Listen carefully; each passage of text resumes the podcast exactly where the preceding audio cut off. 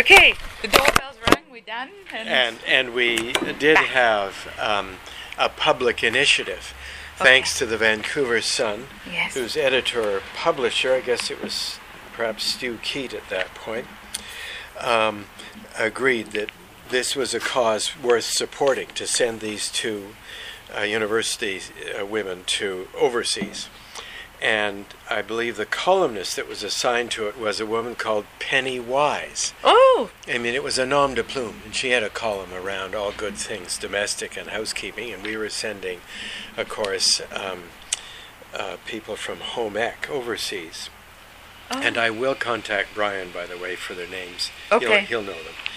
But just to say that, therefore, over a span of a number of issues of The Sun, there was a very public fundraising effort, and there each each issue would have a special column about this work, about about the people, and we, we should try and track those columns down. Our Yeah. Sun Archives. There's I'll ask. I'll ask the Vancouver Sun to help us do that. That would be great. In fact, we should uh, ask the, engage them in our fiftieth I think you should. Yes. because if they help get that thing going, they did. okay. And so I remember with Brian, we just had to go flat out on this fundraising campaign uh, to make sure we, you know, got ever wha- whatever we needed in to get them sent off. So that's the one, the one element that I can add. If I was to reflect on it right now, because John has filled uh, the the rest of that part in.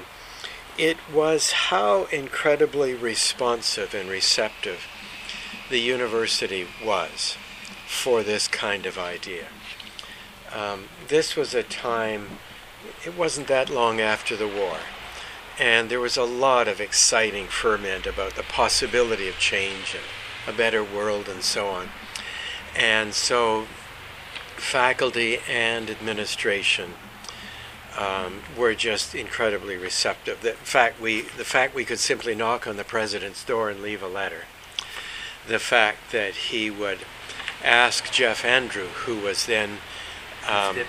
his deputy, later the executive director of the Association of Universities and Colleges, whatever it's called Ah, yes, I read his name. Okay.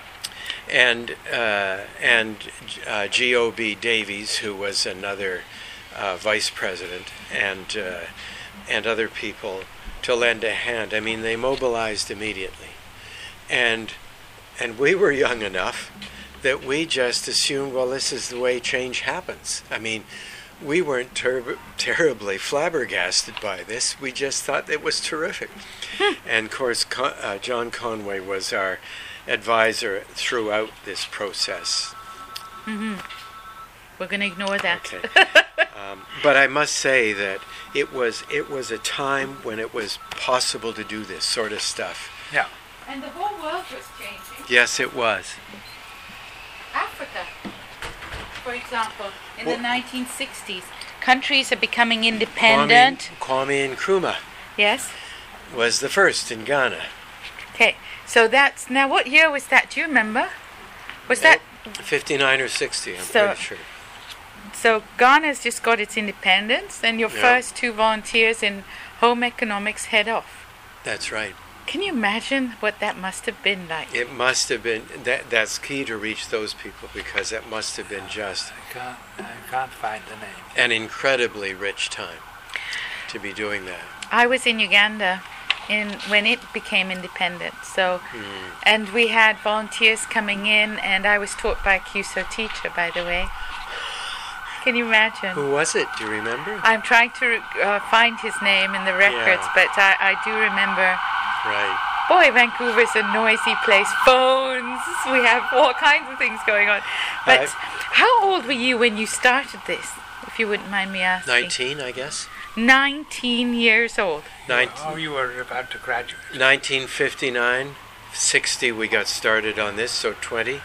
20 I years old. graduated, well, 20, I graduated in 63. Uh huh. So that was a period of time. And, And- sorry, uh, But you're. Uh, it's what confuses me is you help these two young men. two young women. I know two young men Oh. write the letter. Oh, right. Uh, Professor Conway kind of supporting you in the background. You put this together. and two young women are ready to head out. What makes you not the ones that are heading out? They were braver. Really? you get a letter on the president's pillow and they're braver? We just thought we'd send them first. okay. Um, well, well, first of all, because that was the summer of. Did they go in the summer of '61? So I hadn't finished yet. Hadn't Okay. finished school. Oh. I had another two years to go, as it Oh, turned all out. right, all right. Um, so I was still in the scheme of things in studies, Yes. And then, as I mentioned before this interview, Mhm. I the YMCA. This my uh, what I tried to do because there really wasn't still a system really set up at UBC. The YMCA had set up what they call a World Service Worker Program, Junior Okay. World Service Worker, and the first position was in um, Guyana.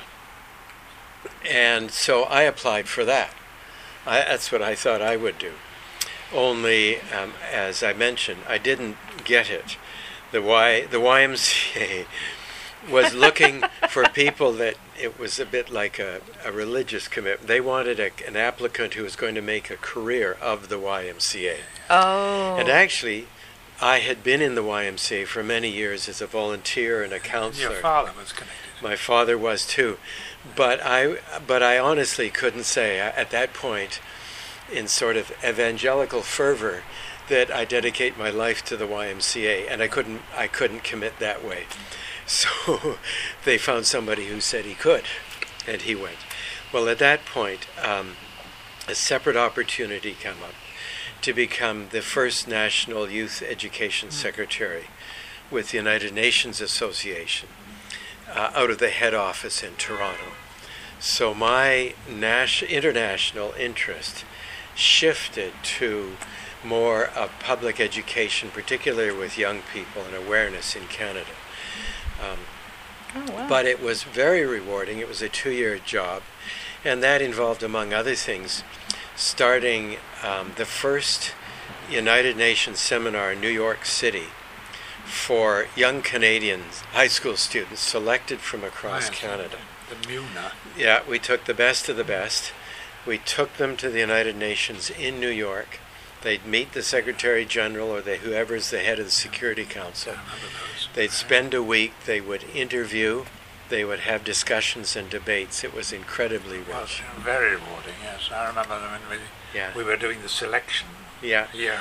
So I did that, and then the funny thing was just to shorten my own history here, because in any other of these points, I suppose I could have gone overseas as well. Mm. But I decided that I didn't still have enough practical skills. I was a graduate in history and political science. What, Okay. what could I offer the rest Exactly, yeah. the rest of the world? and uh, so then I went back to school, and back to U of T, Mhm. and took a graduate degree in adult education. Okay. I wanted hands-on skills in working with people, and so I'll I'll stop my career what did you- story. Yeah, what did your career what did your career end up being? So adult education and what did you continue to do? Um, Community worker. yes, entirely in community development work Okay. in And Canada. Ran the, ran the Carnegie Center in Vancouver for how many years? Oh, five and a half Five and a years. half it was, years. A brilliant, brilliant piece of work. Wow. Um, but it for which is- he was rightly recognized by the by the, the authorities with the Order of Canada. You have an Order of Canada? I received it last last winter. Yes. Yes. Congratulations. Thank you. Wow. Well deserved. And I can thank Louis Perenbaum, among others, for that. Yeah. Um, but just just to say, I'm sorry you've got me talking too long here. But my so my career track has been community development, almost entirely in Canada, a Yes. little bit in Indonesia, yes. but uh, um, and doing it primarily in the nonprofit sector, but also I've I've done it for the three levels of government at different times too. Oh, wonderful. But my only overseas experience was a over about a five or seven year period, a very modest role Hmm. or participation in some work in Indonesia on the island of Java. Okay. So, are you retired now? I've I've retired um, fro- as director of the Carnegie Community Center. Yes. Um, and so now I, I continue to work in community development, both paid and and uh, and, Voluntary. and voluntary work. So can we recruit you to come and serve with us at CUSO? I'll have to check with my wife. I know it's a very appropriate question. it's about time. You're right. It is, isn't it? with Okay. I are you part of the I know this is slightly off the subject, but I was just seeing uh, Order of Canada participants were uh, being asked to mentor young people. Are you part of that program? Yes. Yeah. I haven't got anyone to mentor yet, but yes, that's what happens when you become you're you're available to do that sort of thing. I've asked my daughter to apply Ah, to that program good. because Well. I think, my goodness, I started looking. I didn't see your name, but I started Yeah. looking and I thought, wow, these these people have so much to offer youth, and you've been offering that to youth all your life. I guess so. I guess so. I've certainly been offering it to me, and it and it's been very. It's been a very. It is a very rewarding life. I've been very very lucky. I think we've been very lucky. and today, you know, just sitting here with both of you, and I know, uh, John, that you ride a bicycle too, and and you came in on your bicycle, and to see you both uh, healthy and spirited and have had such a huge contribution to our work and continue to do that in Canada. So please, both of you, uh, apply and come and serve with us. I think you might get a front seat. Yeah. well, unfortunately, you see, I mean, one of the things that I had to face was my subject was the Nazi period in Germany. Yes, I remember you telling so, me that. Uh, you know, I didn't see any way in which that could be really of much relevance or help uh, to the students of Nigeria. Or, But you know what? I think about that. After you told me that, I thought, when when you're a student in Nigeria or like me in Uganda, and you have somebody so interested in history, even though that's your specialty, but to remind us about our own history and hmm. to to document that history from our perspective. Like the time of independence for Uganda, Kenya, Tanzania, all these African countries at the same time was really critical in, in, in what's happening in Africa today and to hear of the history from the African's perspective. So you do have a lot to offer, sir. He does. And actually, if I just to reinforce the kind of role he played, he John was a professor who took a personal interest in his students. So I would get a phone call from him at home. Michael, With these lovely have voice. you thought about this or that? Or I gave a speech somewhere uh, as president of the United Nations Club, and he took me aside and said, "You shouldn't pull your punches so much." but that's but that was what made that time interesting. You knew as a student that that people were interested in, no matter how fresh or new you were. yeah. He was marvelous that way. Thank you, John. Yeah. That's teachers, inspiration, professors. that means so much in the world. you So- mean, uh, I'll have to make this phone call. Do you mind? No problem. We'll end today and uh, we'll be celebrating our 50th anniversary sh- soon, and we look Alright, forward to it at uh, UBC. Thank you.